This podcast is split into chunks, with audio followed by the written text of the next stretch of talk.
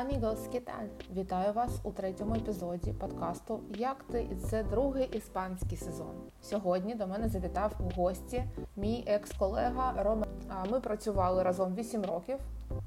Зараз Рома продакт-менеджер у компанії, яку я не можу назвати, бо в нього індій. Але я можу назвати компанію, де ми працювали разом десь 8 років. І це компанія ArtJoker. Ось так. Нам було там дуже весело. І Рома там був проджект менеджером а зараз він продакт менеджер Тож ми з ним поспілкуємося про те, як цей проджект менеджером бути, і продакт менеджером бути, і в аутсорсі працювати, і у продукті працювати. Яка різниця? Є вона? Звісно, що є. Ми поспілкуємося з Ромою про те, як народжувати у Іспанії.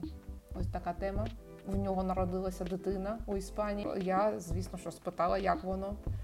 Це цікаво. А також ми поспілкуємося про вайп іспанський, як в нього там діти адаптуються в Іспанії. Також ми про батьківство дуже багато розмовляли, бо в Іспанії це дуже е, кидається в очі, не знаю, чи правильно так сказати, але їх підход до сім'ї його видно, і це таке добра заздрість, можна так сказати. Так ось починаємо. А, Рому, дуже рада тебе бачити, чути, як ти китай. Взагалі, ти перший чоловік у цьому подкасті. Як воно нести таку роль? М? О, Ми б'ємо, ми б'ємо, gracias. А, Так, дуже тобі дякую за запрошення. Насправді, коли побачив, що ти почала писати подкасти, я таки думаю, ну коли вже мене позовуть, а потім бачу, що тільки дівчата, потім зрозумів, ну, типу, не не позовуть. От, А а потім ти пишеш, що а, змінився взагалі формат, і взагалі про Іспанію. Такий, ну тепер може позовуть. І от тепер ти бачиш, як воно сталося. Так що я дуже задоволений, дуже тобі дякую від усієї чоловічої статі, що тепер тут є представник чоловічої статі. Слухай, ну Рома, ти розумієш, саме ти мав бути першим у цьому подкасті, бо ти дуже добра, сервісна людина. Хто як не ти буде голосом чоловіків. Окей, так що ти там у Іспанії, ти у Аліканте, як воно? Ну, взагалі, взагалі, коли я так намагаюся охарактеризувати, то воно, наче от літом було спекотно.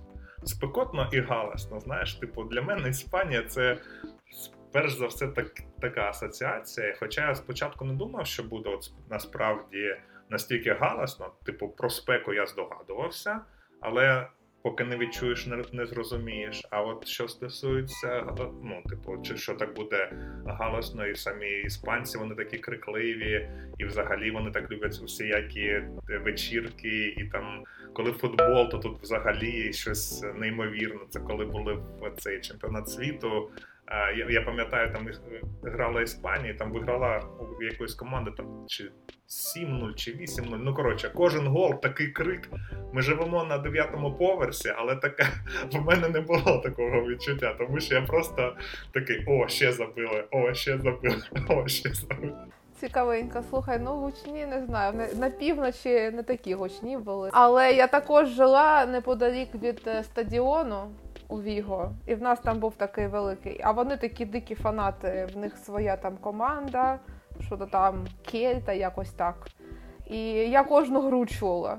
Просто. Я спочатку думала, що в мене сусіди гучні, а потім я зрозуміла, що ні, то в них футбол, і вони там його дивляться. Там ще концерти іноді проводили, і були там Guns N' Roses. Це така рок-група, дуже така легендарна. І також було дуже багато народу, але Guns N' Roses не було так гучно чути, як коли футбол вони грають. Тож так, я розумію тебе. Таке питання, як саме до чоловіка. Бо я помітила, що в Іспанії оце прям бросається в глаза дуже, які вони татусі. По-перше, тут прям в нас фієста Ельдія де Папа. Оце. Це прям свято святе. Це дуже святкується дуже-дуже з розмахом, як я побачила. Там спеціальні тортики, там якісь футболки, всі дарять цим папам е, своїм е, подаруночки. Самі татки також я іноді можу, наприклад, у будній день, десь там о 5 чи о 4 годині якось пройти до магазину чи ще кудись, мімо там площадки дитячої. Кого я там бачу? Татусів, які граються з дітьми. Тобто тато в Іспанії це людина, як на мене, яка прям максимально е, поглинута у батьківство, їм прям по приколу, вони прям таку роль несуть не просто татусь. Е, на вихідних, знаєш, як е, зазвичай по воскресінням. Як тобі? Я на це знаєш так сильно не звертаю увагу. Я справді можу підтвердити, що дуже багато батьків саме гуляють з дітьми. Також бачу, що залученість у виховання їх також досить велика. А от е, просто в урбанізації, там де ми живемо, ми там е, ходимо в басейн, і в басейні також там постійно ми бачимо там татусів з дітьми, і ми розуміємо, що там татусь там вийшов з дітьми. Я думаю, ну круто, футбольчик, ще ще щось в басейні там граються. Тобто в них взагалі сімейні цінності ну такого іншого рівня. Тобто, те, що я бачу, що от коли йдеш там, ну де кафешка, де ще щось. Постійно вони або друзями збираються, або от родиною. Причому, якщо родиною, то це там і бабусі, дідусі, і там татусі, матусі, і і, і діти. І їх там може бути там, типу, 15 людей, там одна родина, так, брат, брати, сестри.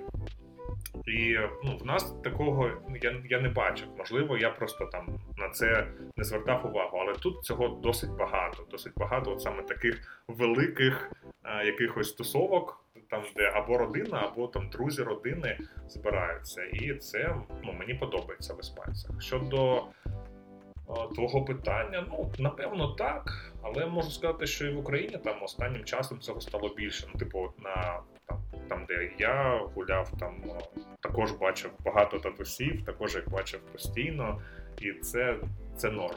От а, також, е, ну от учора ми були на типу родительські збори, і там також була ну напевно 50 на 50. Десь були батьки, а десь були ну, матусі. І норм. От. А а, ми а ми були вдвох. Такі типу. По-іншому, ми зараз відносимося до цих ролей, до ролі до ролі батька, так то ну ти по-іншому це розумієш, тому що розумієш, ага, ну, типу, було мало часу, хотілося більше часу. Я надам цей час а, своїй дитині, тому що в мене є така змога. Так, ну і по-друге, ну або по-перше, це те, щоб е, був час вільний у матері, тому що це також важливо, щоб е, у у мати було більше свого часу на себе. От. Тому це також важлива штука. Я думаю, що в Європі це гарно розуміють. У нас також ну я я знаю багато сімей, де саме такий підхід, і це норм. От, а також е, зараз щось згадав е, книжку. Я читав Nordic Dads. Це було саме про е, та, ну, про батьківство, але батьківство у Скандинавії, і там, типу, по різному, ну там декілька різних країн, декілька різних як героїв цієї книжки, де вони розказують про те, що для них батьківство, що що для них припустимо, що не припустимо, але там з точки зору того, що ці батьки пішли у декрет замість е, жінок. Там от uh-huh. це був основний посил. От і ну прикольно. Тут я не знаю, хто пішов у декрет, хто не пішов у декрет, але також я бачу там, що багато татусів е, справді займаються дітьми, і це прикольно.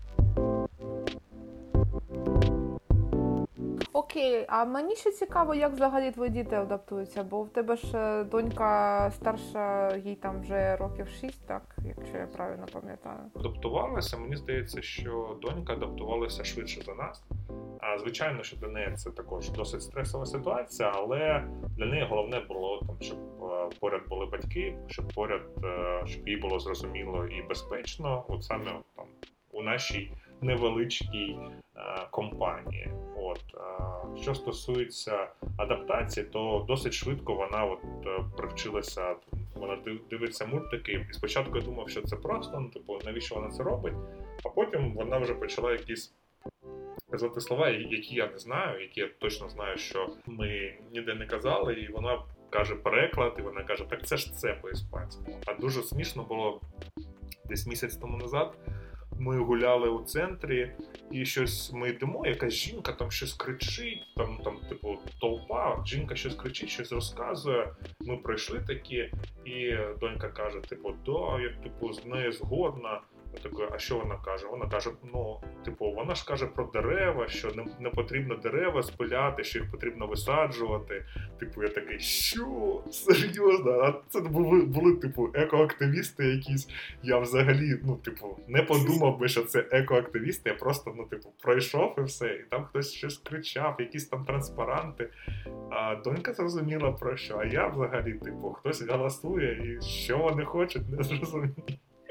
Це було для мене, знаєш, такий. Е, Типу, сигнальчик, е, чувак, ти взагалі не розумієш, що що навколо відбувається, і тобі донька вже розказує, перекладає, що тут є. А тобі взагалі комфортно так, бо бо я тобі наведу зараз приклад. Я в Іспанії. Мені здавалося, що я іспанську ну так, соу-соу знаю, але тим не тим не менш я розумію так. В нас також такий пакет був недавно в Мадриді. Напевно, що також е, про дерева. Може, це той самий день вони там пікетували в один, в один час, я не знаю. Але я розумію про що пікети. Я розумію іноді, коли вони щось е, розмовляють між собою. Я отак е, слова в мене мозок зчитує і так і розумію про що це. І коли ми були у Португалії у порту. Я там взагалі себе почувалася настільки чужою, бо ось цей португальська мова, вона взагалі, якщо чесно, мені ну для мене така дуже дивна. Вона прикольна. Я не ну, не буду ображати ніяку мову, але вона не іспанська і навіть не італійська. Вона зовсім по-іншому звучить. Вона така, як польська, знаєш, мені нас. І я коли спілкувалася з подругами, вони також кажуть, так, так, щось є від польської. Бо воно багато букви ще там. А це таке для польської мови дуже характерно, сам розумієш. Так ось. Я повернулася коли до Іспанії, я така чую цю іспанську мову, я така, oh my God, я вдома. Я розумію, про що розмовляють люди, яких я не знаю. І це так, знаєш, успоко... ну, заспокоює тебе. Тож мені не знаю, як нас наскільки це комфортно взагалі жити е, майже півтора року України, де для тебе досі мова чужа кажу, не можу сказати, що на це звертаю особливу увагу. Типу, коли мені щось потрібно, я розумію контекст. Ну, типу, контекст ситуації, деякі слова я уловлюю, я розумію про що кажу. Тобто, коли я бачу там людину, вона мені щось намагається пояснити, то я її розумію. Коли ми там ну, знов таки про баскетбол, то я все ж таки розумів деякі штуки, з якими там вже можна було грати, і не псував е- картину.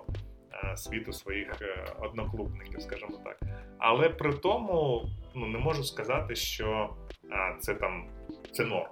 Ні, не норм. Ну це точно не норм. Хочеться розуміти, хочеться, щоб не було стресом розмовляти там про будь-які. Знаєш, тобто є якісь заплановані питання, які ти знаєш, як задати, ти знаєш, яка там має бути відповідь. Але інколи вони задають там і щось інше кажуть. Типу, не те, що ти собі запланував. І ти такий, а, ну тепер будемо переходити на англійську. Типу, от, а так що, ну так, я я не можу сказати, що це прям для мене важко, але при тому не можу сказати, що це норм. Тому так, над цим слід слід працювати, слід е, мову знати, тому що це ну, це свобода. Це свобода того, щоб ти розумів і тобі було легше. Це факт. А ще мені цікаво було, в тебе ж є друга дитина. Це я так розумію, хлопчик в тебе народився нещодавно. І він народився у Іспанії. А в тебе є чим поділитися стосовно я розумію, що у Іри було б більш доречно запитати, бо вона народжувала. Але я так розумію, ти дуже осознаний такий батько. Ти напевно, я впевнена, що ти там парні роди чи щось таке у вас було можливо. Тож тобі є що розказати. Ну тут е, спочатку така невеличка історія про про мову і про тему народ, ну, народження або вагітності, скоріше. Коли ми прийшли там на один з оглядів, планових е, медичних оглядів там щодо вагітності, робили там ультразвукове дослідження.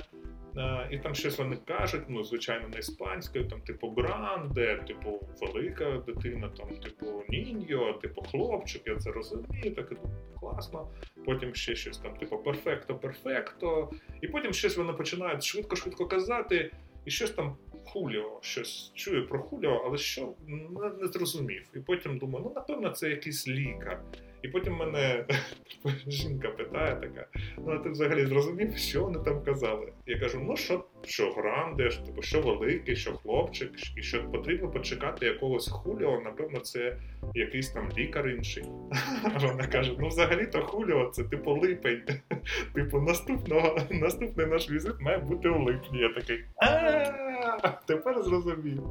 Ну, типу, це про про знання е, іспанської мови. Так. А якщо казати про вагітність взагалі та про саме про народження, про роди, то ну, тут у нас був дуже позитивний досвід, тому що а, все досить чітко було. А, дуже багато, звичайно, залежить від е, лікарів, з якими спілкуєшся. А, спочатку нам поталанило, і ми спілкувалися з лікарями, які знають англійську мову.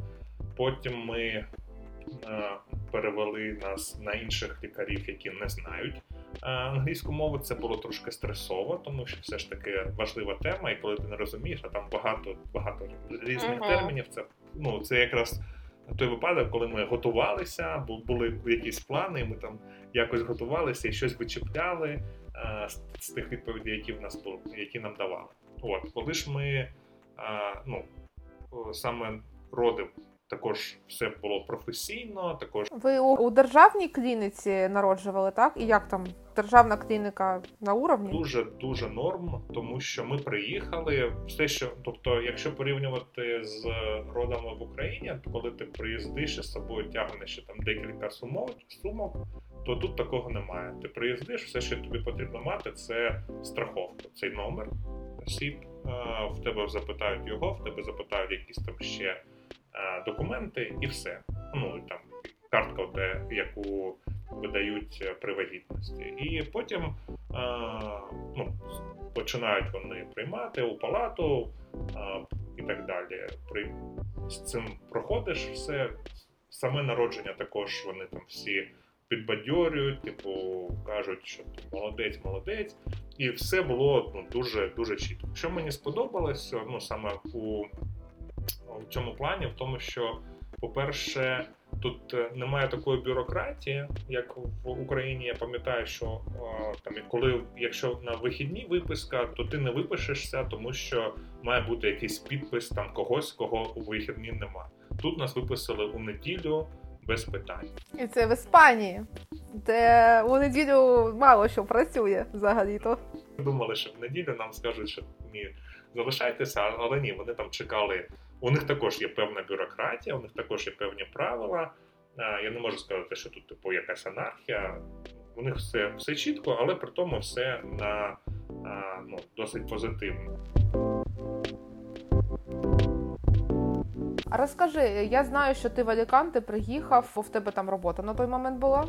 Ти приїхав, потім ти вирішив змінити роботу. Як ти шукав нову? Знаєш, е, зрозумів, що таке новий ринок що це вже не ринок кандидатів, що це ринок компаній. Побачив, як як воно так буває, коли рекрутер взагалі там не відповідає або там ну, типу пропадає.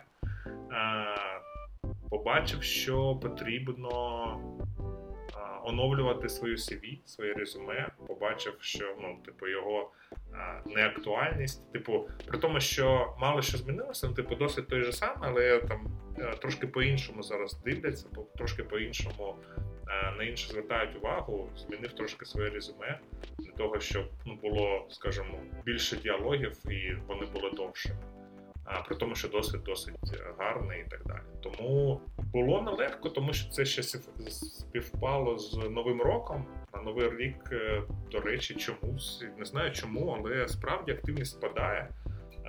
Рекрутерів, е, там наймаючих менеджерів, їх дуже важко отримати фідбек. Хоча я думав, що там цього буде менше під час війни, коли потрібно там закрити якусь вакансію, що рекрутери також в цьому е, ну, максимально на це налаштовані, але побачив, що що це трошки не так. І от справді там, ну і, і сам ринок, звичайно, якщо казати про ринок, то він а, був а, е, не такий активний.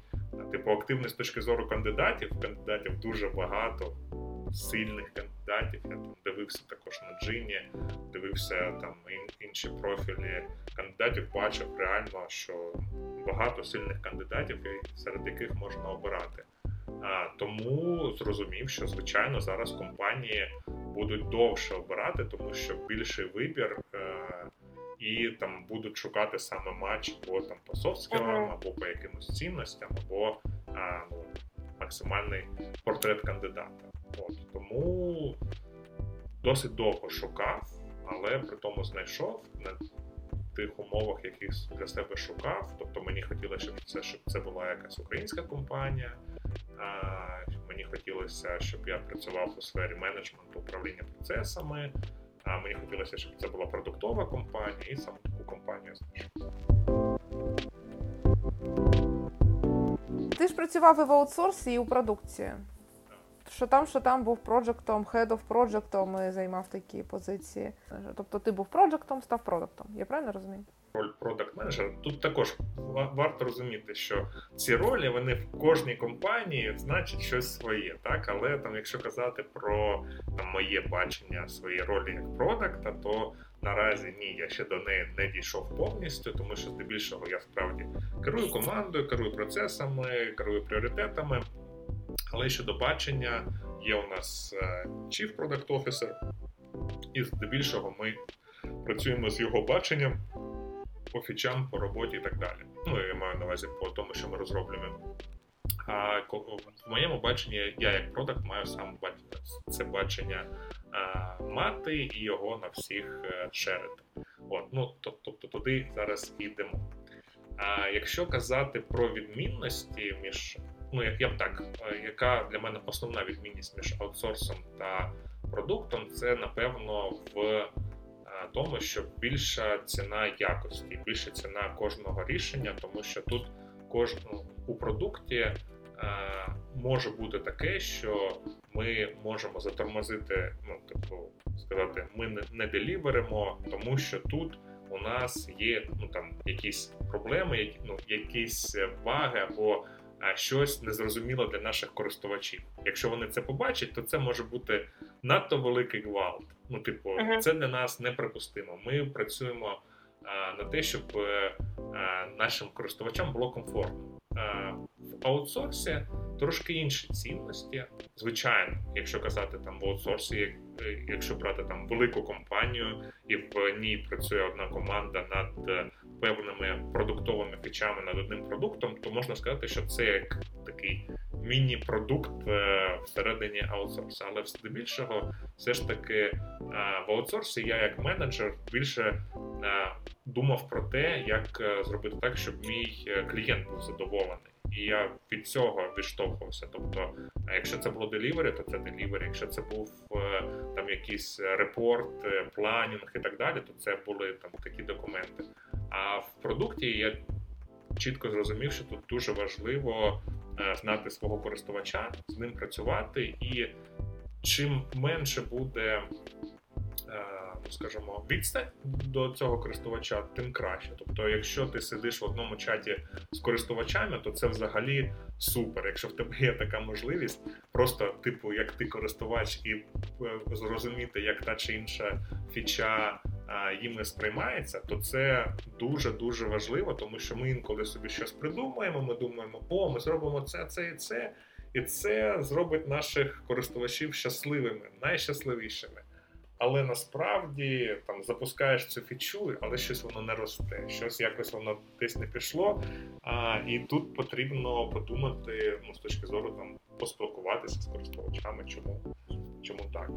Ну і також команда. Команда в продукті, її залученість до продукту, ну саме до його результатів, також дуже важливо. Тут е, розумієш ще більше, що сеньорність е, це а, саме про якусь залученість і про можливість е, вкладати свою технічну експертизу у е, те, щоб е, сам продукт розвивався. В аутсорсі там сеньорність не завжди про це. В аутсорсі сеньорність може бути про там про навчання, про те, як швидко ти можеш якісь задачі зробити.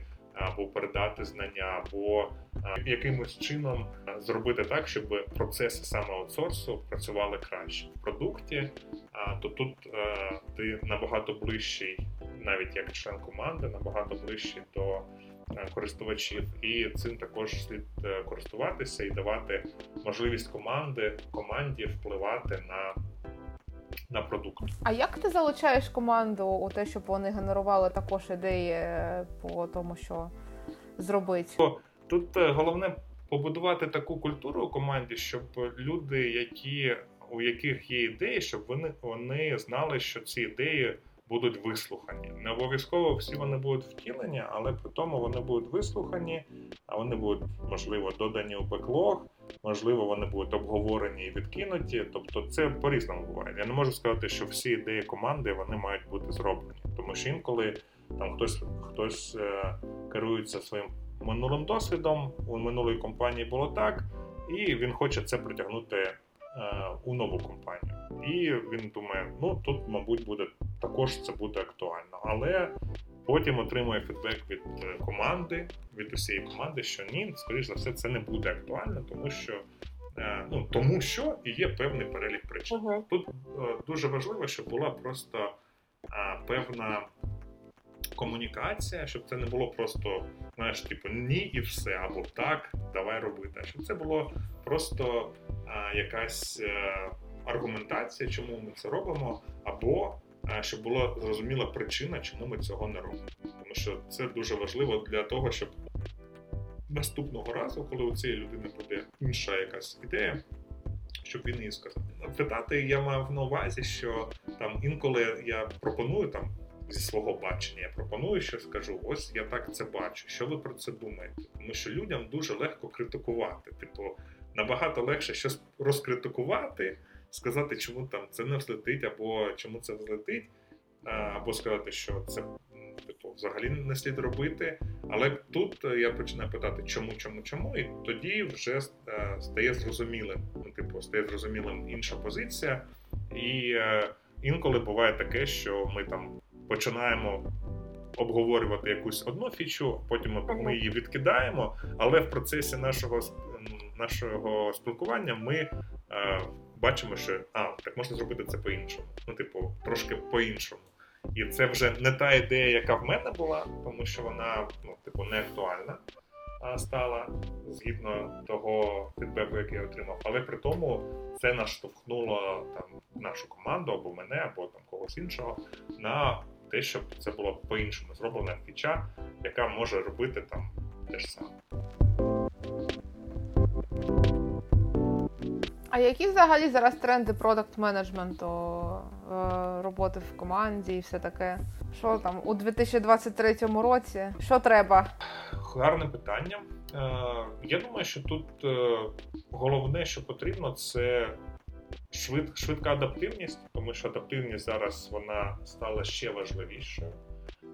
Це про цінність, розуміти, в чому цінність твоя для користувача, розуміти, в чому ти можеш її ще покращити, і якщо ти можеш якимось чином дати щось, про що він подумає наступним кроком, то дати uh-huh. це.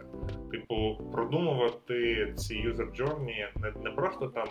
На на те, що ось зараз ти зробиш це і все, а думати про те, що ось зараз ти зробиш це, і тому тобі буде простіше зробити це через от, там, на наступний на наступний крок.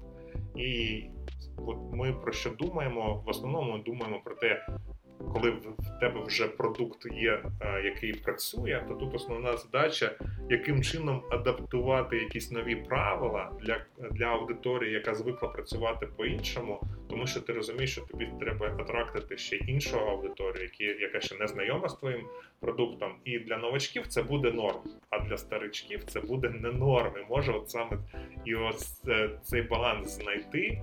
Е, розказати, типу, якийсь education зробити для своєї аудиторії, це дуже важливо.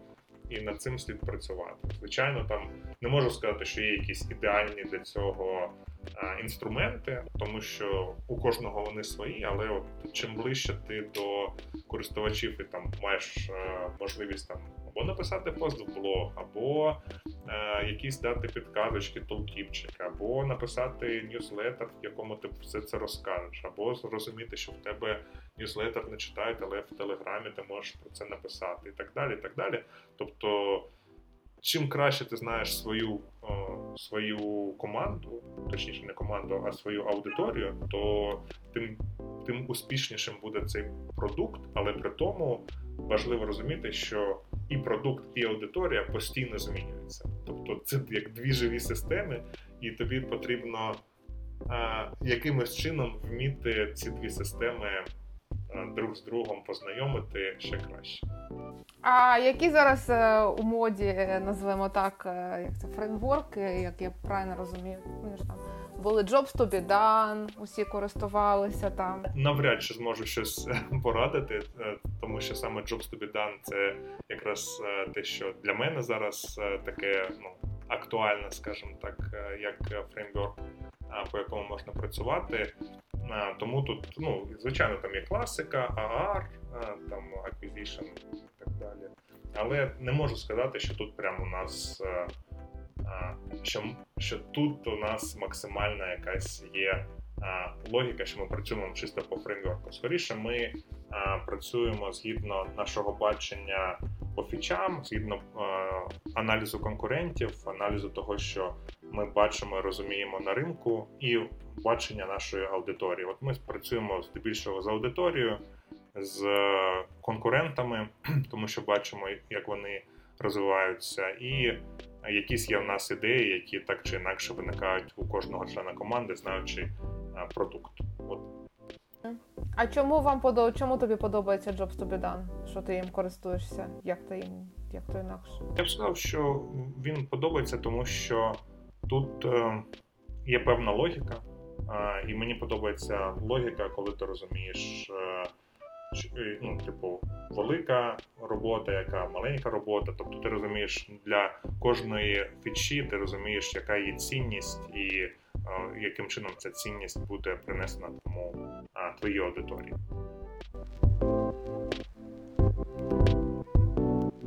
Цікавенько. А ти якось е, використовуєш чат GPT? Бо я так розумію, що взагалі найкраще використовують чат GPT саме прожекти, бо вони вміють нормально ставити завдання. Так, гарні проджекти, гарні продукти. Я це я це візьму а, до лекції собі.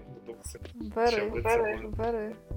Але ж це правда, бо чат GPT добре працює, коли йому добре поставлять завдачу. Ну я тобі так скажу, що насправді ChatGPT дуже допомагає, коли ти справді знаєш, чого чого ти від нього хочеш. Тобто, коли є якась конкретика, але тобі там не вистачає якогось формулювання, або там, коли ти розумієш, що ага, є там певна проблема.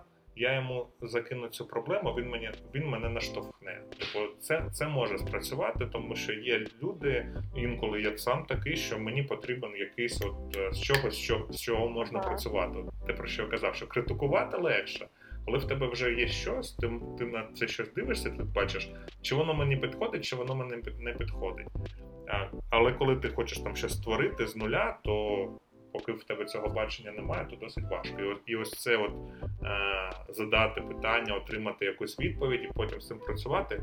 Е, досить легко. Мені ChatGPT допомагає там у вирішенні якихось, я б сказав, таких операційних питань, тому що на щось глобальне, там надто простий, ну такі, знаєш, я б сказав, що це як. Е, одразу видно, що користувалися чат GPT. Типу, коли ти бачиш деякі пости, я там читаю там, пам'ятаю, якісь пости я, я читав однієї людини, я розумів, що це просто написано чат GPT, просто фоточка поставлена. Тому що воно, типу, занадто загально, воно не не про конкретику. А коли ти питаєш про конкретику, то в цій конкретиці е, чат GPT, на жаль, не може так зорієнтуватися, і він тобі видасть е, трошки, ну скоріш за все, трошки не той результат, на який ти очікуєш. Хоча там написати якусь статтю, придумати якісь е, е, слогани, там десь де потрібні варіанти, він дуже гарно працює. Там ти кажеш, мені потрібно там 5 варіантів. Він тобі дає варіанти, і звичайно, що з цих п'яти варіантів ти можеш жодного не обрати, але зробиш комбінацію там двох-трьох і ти отримаєш те, що ти хотів. Тому тут е, про те, що вміти треба користуватися цим інструментом, не думати, що він вирішить все за тебе. Е, Скоріш за все, не вирішить. Добре це чи погано, не знаю. Типу, є пев, певний острах на, ну, на ринку, що все замінить, замінить. І справді там деякі задачі легше і скоріше ти ви- вирішиш з ChatGPT, ніж з людиною. Але здебільшого те, що стосується а, проект, ну саме менеджерських питань, я б так сказав, менеджерських питань, то тут е, він гарний помічник. Будемо закінчувати. А закінчувати я хотіла спитати в тебе на закінчення. Взагалі, що в тебе ось- от ти півтора року живеш в Іспанії? Ти не думав про імміграцію, наскільки я знаю. А що в тобі змінила Іспанія за цей рік? Бо ти, в принципі, я тебе як людину знаю.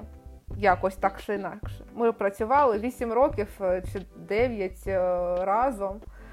Тож ти такий спокійний, добре. Тобто в тебе багато іспанського. От я тут в Іспанії розумію, що ну Рома він в принципі як іспанці. Може не такий гучний, але все ж нібито на одній хвилі, але все ж таки, може, ти там щось тобі змінилося за- півтора року. Я думаю, думаю, не знаю, не можу сказати, що прям щось змінилося. Можу сказати, що от цей повільний темп, я його бачу, типу, але я не можу сказати, що він мене напрягає. Типу, я його бачу, я бачу, що.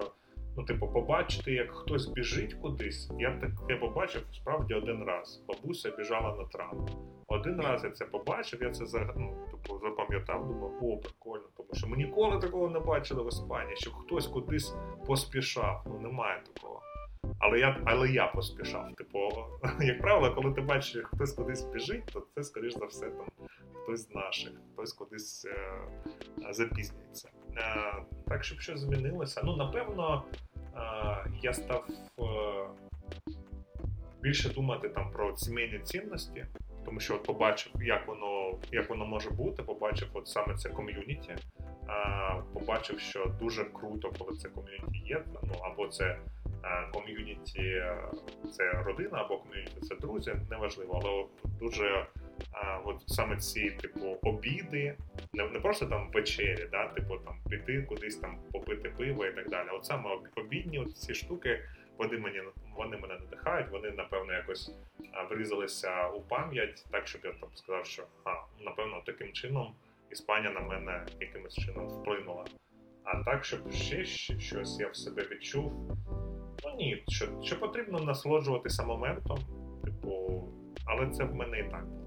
Типу, я просто це більше, більше це тут бачу, а більше це розумію, тому що тут, коли гарна погода, особливо, і ти розумієш, що о, класно можна піти погуляти, то ну, такі маленькі радості, вони зараз Про все порозмовляли. Дякую тобі, Рома. дякую тобі, Катя.